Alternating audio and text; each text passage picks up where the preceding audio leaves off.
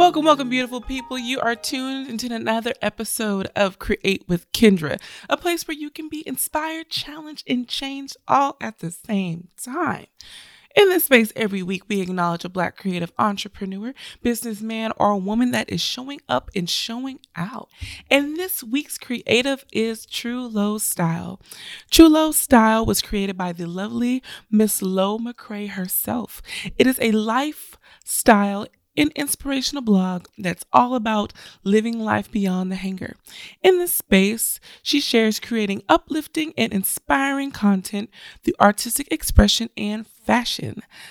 So let me tell you now, this woman right here can put an outfit together.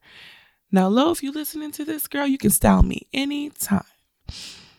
For more information on this week's creative, you can check her out on her own website at www.truelowstyle.com or follow her on Instagram at truelowstyle.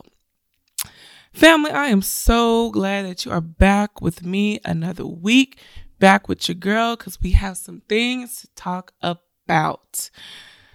Now, it's been over a month that we have been in this quarantine, and it does not seem like it's going to let up anytime soon. As soon as the government sets a date for us to be released, it is extended. But you know what, you all? Take your time, stay safe, stay encouraged, all right? Now, I ain't gonna lie to you. I was one of those people that was trying to get over on this pandemic to get some extra time off. I was noticing that a lot of universities were shutting down school for about a week. And I said, you know what, Lord? Spring break is coming up, and it would be perfect if I had two weeks instead of one week. And so I said, Lord, please just shut down this university for just one more week so I can have two weeks. But it looks like the two weeks that I requested turned out to be the university shutting down for the rest of the academic school year. Now, if you're like me, that's a little stressful. And adjusting your life for what we thought was going to be a short period of time to long term. Now, I've been checking on folks for the past couple of weeks, and everyone has a different story on how they're being impacted by this pandemic. Me, school is shutting down. It's kind of rough doing these online classes, having technical difficulties all the time. That's rough. Jobs are shutting down. Social life is shutting down. Engagements are canceled. Events are canceled. This is canceled. That is canceled. It seems like 2020 is canceled altogether. Now, if you're shaking your head, yes, are you giving me an amen? Let me ask you this question Does God have your attention now? All of 2019, and it seems like even the years prior, we've been booked and busy. Booked and busy to the point to where we have not given the quality and deserved time to God or to things that are not money or job related. Maybe your family, maybe your passion and your aspirations, maybe things that are more valuable than others we don't give time to. Not having time to listen to God when we need to, not having time to reflect or reflect in things in areas in our lives that we need to grow in, but we're always on the go. And we put those things on the back burner. But it looks like God has cleared our schedule for the next however months. So, does He have your attention? This reminds me of the story of Jonah. God tells Jonah to deliver a message to the people of Nineveh, a message of correction, and Jonah didn't want to do it. He was pretty much like, no, I'm good. Not doing that. I'm actually going to run away from what God is telling me to do. And he runs away from him. But FYI, you can't run away from God when he's omnipresent. He's in every place all the time at the same time. Just saying. But he tries to run away from God telling him what he needs to do And we do the same thing. If it's with our career, if it's with our academics, our relationship, or even replacing God with idol gods. But I digress. So Jonah buys a ticket to get on a ship to go the opposite direction to where God is sending him. And while he's on the ship, this boat is taken by storm. And the sailors are freaking out. They're throwing stuff overboard. Their boat is sinking. They're praying to their idol gods. That's not working. Just saying. and so they go down to the bottom of the ship and they see Jonah asleep and they wake him up frantically. Jonah, we are about to die. Whatever God you serve, I need you to pray to him so he can stop this storm and so we can live. Jonah recognizes that because of his disobedience, God caused the storm, and Jonah took that fault and said, You know what? This is my fault.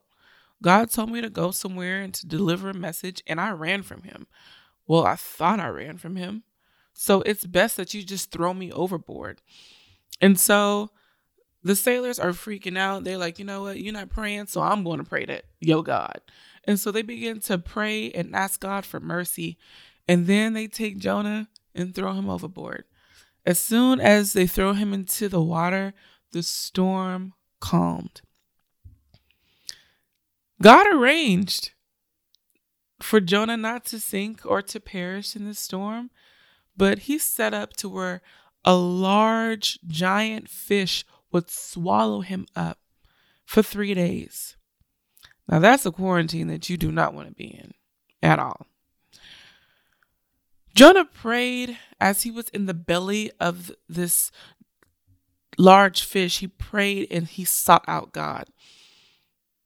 This was a very uncomfortable situation. I couldn't imagine being swallowed up by a fish, but he had no distractions. His plans of running away from God were cleared and interrupted, and there was no excuse for seeking God. And that's what he did. After three days had passed, the Lord had caused the fish to spit him out onto the land. And then Jonah decided, all right, God, I hear you. You got my attention. And so now I'm going to go to the place where you sent me the first time. I'm going to be obedient. So, my question to us, because we're in this together, what does God have to remove or what does God have to do in order to get your attention? Shout out to my brother, Elder Christopher Grundy. He said something so profound. We were on a conference call on Zoom, and he said, God puts us on pause for perspective. God puts us on pause for perspective. And I thought that was so profound. I don't know what perspective God is trying to show you in this time, in this season, but I would encourage you to listen. Life has not shifted for the worse, but it has shifted for a higher and greater perspective. We couldn't hear or see what God was doing in our lives because we were caught up in ourselves and we're in our own way, in God's way. So He had to clear our schedules. He had to shake some stuff up a little bit. And we are in a season to where we are shaken and we don't really know how to operate in this quote unquote new normal because it is not normal. So this is opportunity for us to acknowledge that God wants our attention and to seek him. But Kendra, how do I do this practically? How do I really take what you're saying and use it? Taking that time out to pray. And that's saying, God, I'm going to take one hour every day and just be with you in prayer. From nine o'clock to 10 o'clock, I'm going to be on my face and I'm going to cast my cares on you. I'm going to tell you my grievances. I'm going to leave them there. I'm going to pray for my nation, for my family, for my enemies, for surrounding people, for those that are going through hard times. I'm going to pray and not just with speaking, but I'm going to just sit and listen to you and be in your presence and be in your glory. And another thing that we can do is fast. And fasting is so important to the body of believers because when our spirit is weak, our flesh is strong. And when our flesh is weak, our spirit is strong, depending on how you do this fast. And so I would encourage you all if it's a social media fast that you need to do, or if it's a fast from certain people or from food, when you feed your flesh, your flesh becomes strong. And when you don't feed your spirit, your spirit becomes weak. And so I challenge you all this week to set up a time to where you can fast so our spirit bec- can become stronger and our flesh can become weak because we need God in this moment. We need God all the time.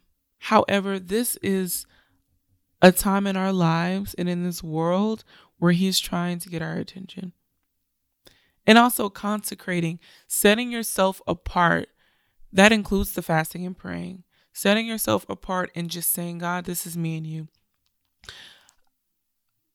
I have an episode on Create with Kendra. You can find it after you listen to this. If you have not listened to the episode entitled entitled Make Room, I encourage you to do so. This is a time to where we have to make room for God because He's cleared our schedules. What else do you need to do if you have an interruption in your day to day schedule? Matthew 6 and 34 says, Give your entire attention to what God is doing right now and don't get worked up about what may or may not happen tomorrow. God will help you deal with whatever hardship that comes when the time comes. So, God is saying, I want your attention right now. And don't worry about tomorrow or what tomorrow may bring or what may or may not happen. I need you in this moment. We are a society that is always and constantly thinking about the next move, thinking about the next thing, the next big thing, the next schedule, the next event, the next. But God is saying the right now. God wants your attention right now. And whatever happens next, whatever happens tomorrow, He is going to hold your hand through it. Now that God has your attention, how will you respond? At this time, we are going to take a moment to enter into the people's prayer.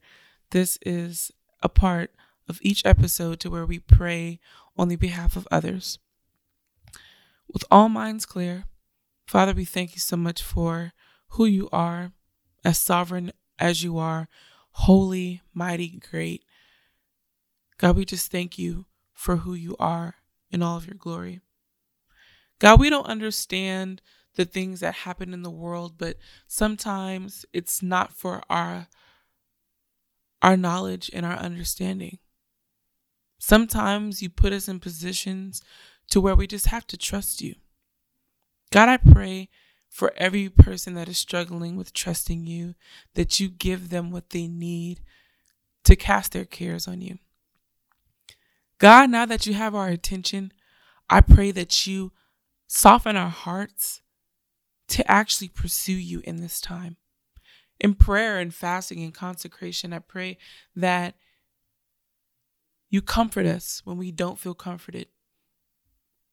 That you hold us when we don't feel held, that you dry every tear that we cry. And God, let this time of panic in this pandemic be a time that we are restored in you that we grow in you, that dreams and visions and goals and things that are important in our lives come to fruition because we have made room for you in our lives. God, I'm praying for everyone that is adjusting to what's going on in this world, that you hold their hand through it. Even though they may not know what tomorrow may hold or bring, that the right now is where you want us. God, be our peace when we don't have peace. Be our joy when we don't have joy. God, we just thank you for our lives and what you're doing in them, regardless if we know what happens next. God, continue to keep us. In Jesus' name we pray. Amen. All right, y'all, that is the word on the street for this week. I hope you have enjoyed this episode. I encourage you to share this particular message to whomever you know who needs to hear it. And if you want to keep up with the girl, you can follow me on Instagram at Create with Kendra. That's Create with the K, Create with Kendra. I want to know how y'all doing. Let me know how y'all doing. All right, y'all. Until next time, beautiful people.